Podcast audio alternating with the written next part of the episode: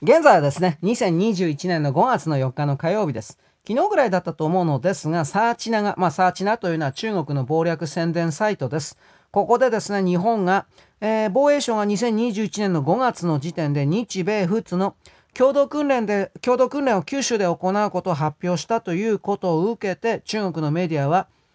日本は中国との戦争をすることを隠さなくなったうんぬんかの日本は悪いんだ的な。で、その流れの中で日本というものを核兵器を使用しないという前提で日本を倒せる国は数えるほどしかないと分析し、その中に米国、ロシア、中国、英国、フランスだというふうに結んでおります。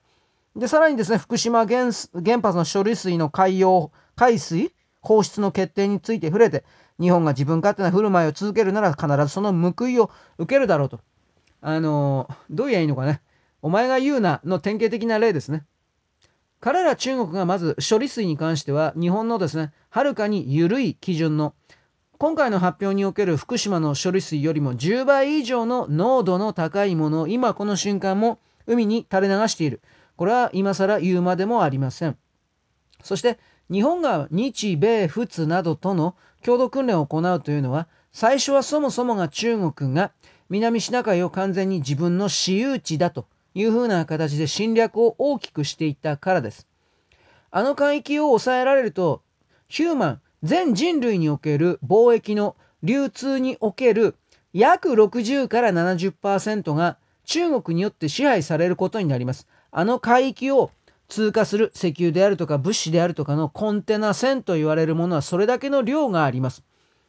人類世界の人間の営みの中において6割から7割を7割としましょう7割を中国共産党が勝手に決めるというふうな社会世界というのはつまり人類の行く末をこれから中国共産党という100人にも満たないような人間勢力が完全に決定し従わせ逆らう人間は殺すという世界に歴史になるということです。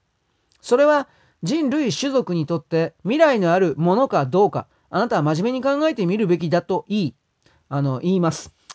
あのね、流動性を切断されたような存在というのは全て死にます。勝手にですね、流さなくてもいいところに流す、流 流すべきところには流さないということをやると、全ては死にます。中国が今やろうとしているのはそういうことです。そして、あの、彼らは常に、うん、中国固有の死活の利益であるとか、なんかそういう難しい言葉使いますけど、それは中国人だけが生き残ればそれでいいということを宣言しているということであり、それらの発表の状態に全世界の中国人たちが中国国内にいる国外にいる全ての中国人たちが中国語で読み書き思考するような人たちが賛成しているということは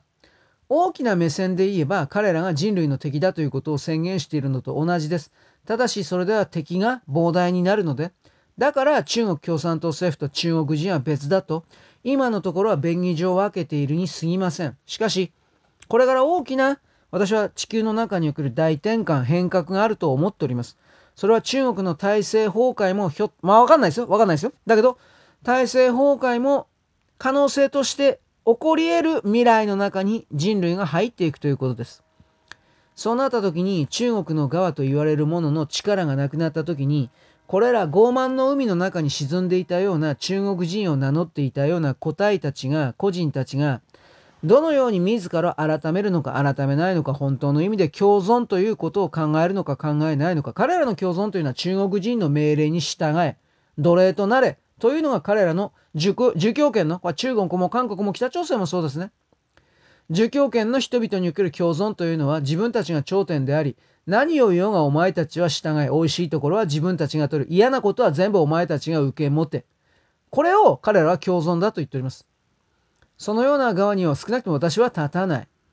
そういう意味におけるですね、世界の認識を彼らなる彼らなるところから出ているような言葉であるとか、彼らの仲間であるというふうな赤い人たちから出ているような言葉と行動をですね、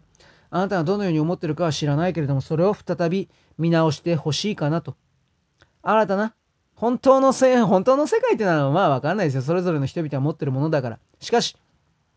公然と人類から奪い取る状態が当然だというふうな連中が私は人類のスタンダードだとは思っておりません。新しい世界に来る新しい人類だとは思っておりません。そういうことで、とりあえず伝えるだけにします。あなたあなたで考えてみてください。そんなわけです。よろしく。ごきげんよう。